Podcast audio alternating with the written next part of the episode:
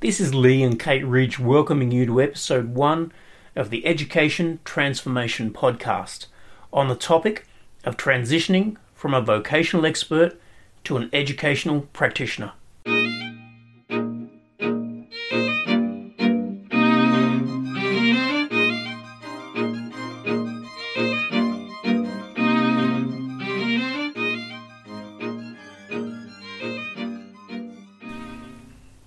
So, Kate, this podcast is all about how to assist a subject matter expert to transition into the world of education and to become an educational practitioner.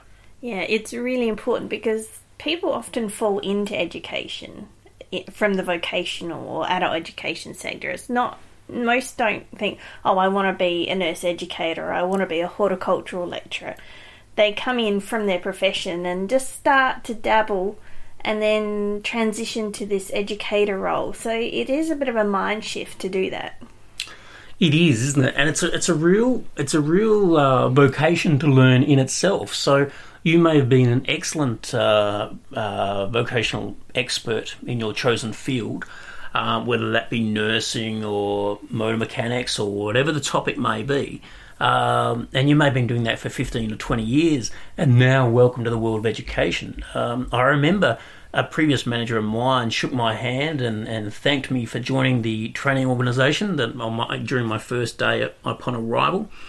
And then he said, uh, You know, we've hired you and we're so grateful that you're with us because you're an expert and we don't have your skills or your knowledge, and that's why we're welcoming you as part of our faculty today. Um, and if you don't mind now, over the next two years, I'll teach you how to become an educational expert.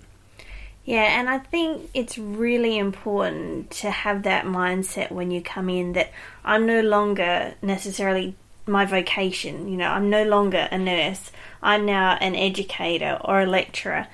And that mind shift can be difficult to attain because you've come from being generally quite advanced in your career and your vocation, quite knowledgeable and skillful.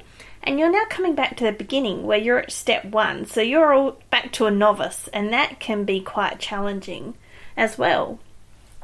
Very much so, yes. So you, you and you do have to come in with that open mindset, that that growth mindset. If you don't, it'll be a uh, real detriment to your career moving forward. Yeah, you have to treat it with as much uh, endeavour and effort as you did your vocation in the first instance. So you're coming in now as a new educator, as a novice, and there's so much to learn. And most people, when they come into education, they think, I'm going to talk at people, I'm going to lecture at people.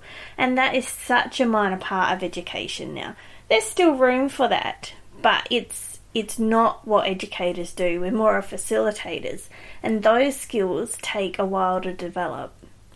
Yeah, yeah, that's right. So, some of the key things we need to keep in mind, not just when we start out, but also, you know, 10, 15 years down the track as, as lecturers or as instructors, is we need to continue to refine our teaching. So, we need to be constantly um, seeking new ways to engage our cohorts and to learn uh, and to provide a high performance learning culture, really.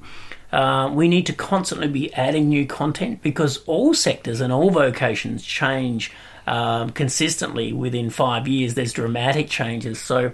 Um, yeah, you, you, now need a dual identity. You, you're wearing, yeah. say, two hats your yeah. educator hat and your vocational hat, and you have to maintain your skills and knowledge in both of them. So you're maintaining your vocational level of skills and knowledge to a high level which you've already attained, and you say will have to continue to develop so that you can impart to others but you're also on the other side you're starting lower and building until you are an expert within an educational field as well True, but and, and even so, then you need to maintain currency records uh, yes. uh, for the years to come.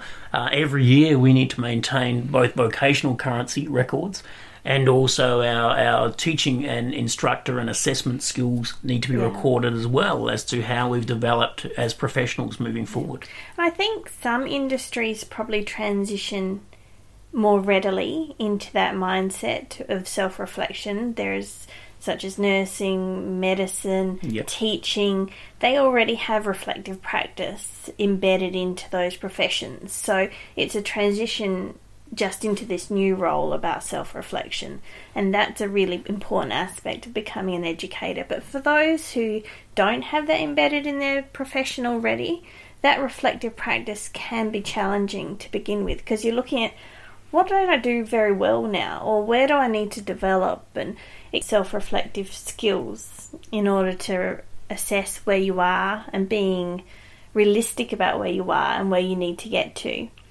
Um, and that can be challenging and daunting if you're not in an industry that's done self reflection before. But that's a big part of becoming an educator.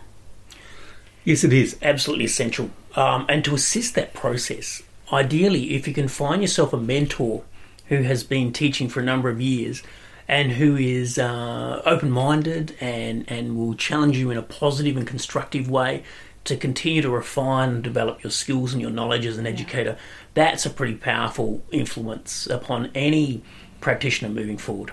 And even if you can't necessarily find one mentor, to find several, or even people that you can just watch and learn from. Perhaps you can't develop a mentor relationship with them, but you can watch and think, you know, that worked well, I'm going to try that, or I might try it slightly differently.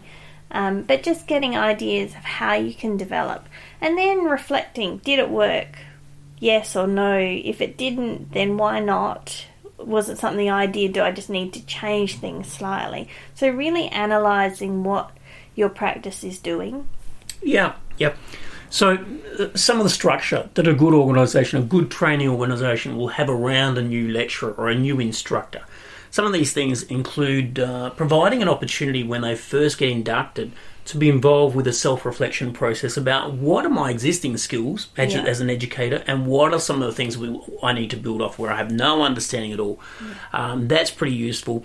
Um, so, taking some time, offering them a template to complete private and, and that it's for their own use, maybe to reflect back on in 12 months' time. And I think also having really clear guidelines about what it is expected of the educator. Am I expected, such as it might be university, where yes, I'm expected to lecture for an hour or two hours, and that is the structure, or it might be a different format where we don't have lecturers, we have online learning and then we come in for practice. So it's much more around coaching and facilitation. So being really clear with the new educator that mm. they know what their role entails. Yeah yeah very important um, session planning, session planning templates, how to use them, um, how do you fill them in? Um, do you complete your own as a new lecturer, or are existing programs and session plans and provided? That's really important to know because in a lot of places for quality assurance, yes, um, session plans are there to be used. It's not you might be able to add or tweak or rearrange, Correct. but the content must be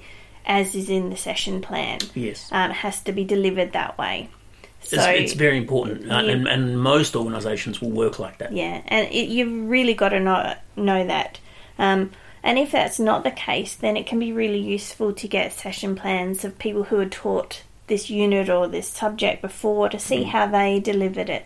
It's not necessarily that you'll use them, but it's to give you some ideas and a launch pad for your planning and organising. Yeah having a having a training room checklist, preparation checklist, uh, because there's a lot there's a lot that goes on even before you walk into the classroom. So, 48 hours before you walk into the classroom, your mind will be monopolized by multiple different issues um, that you, as the educator, are responsible for. Yeah.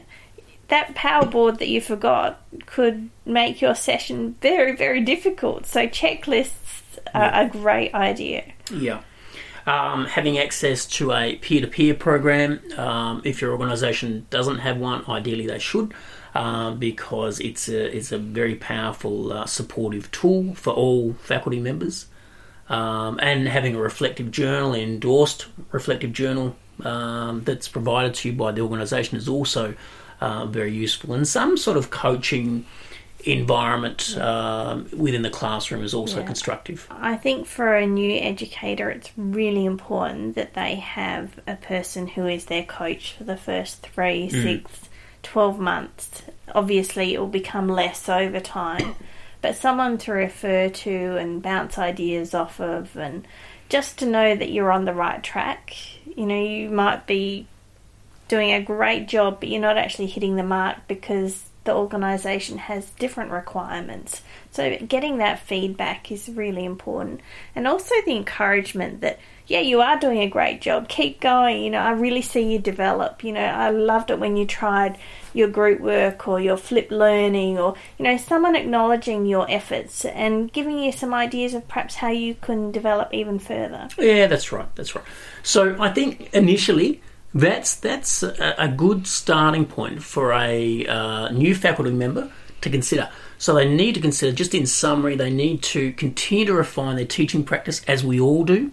Um, be prepared to always keep a pen and pencil piece of paper next to you wherever you are to add new industry content because um, that's you know if if we if if we really take it seriously then that's pretty important to always be adding new yeah. content maintain some sort of mentoring relationship, um, and maintain a commitment to ongoing professional yeah. development. And I think it's really important also that you, you do get that mind shift that I'm not just my vocation anymore. I'm also an educator and start to embrace that role. It's not just my vocation. If you'd like to learn more about this topic and other professional development opportunities, visit www.transformationconsultancy.com.au.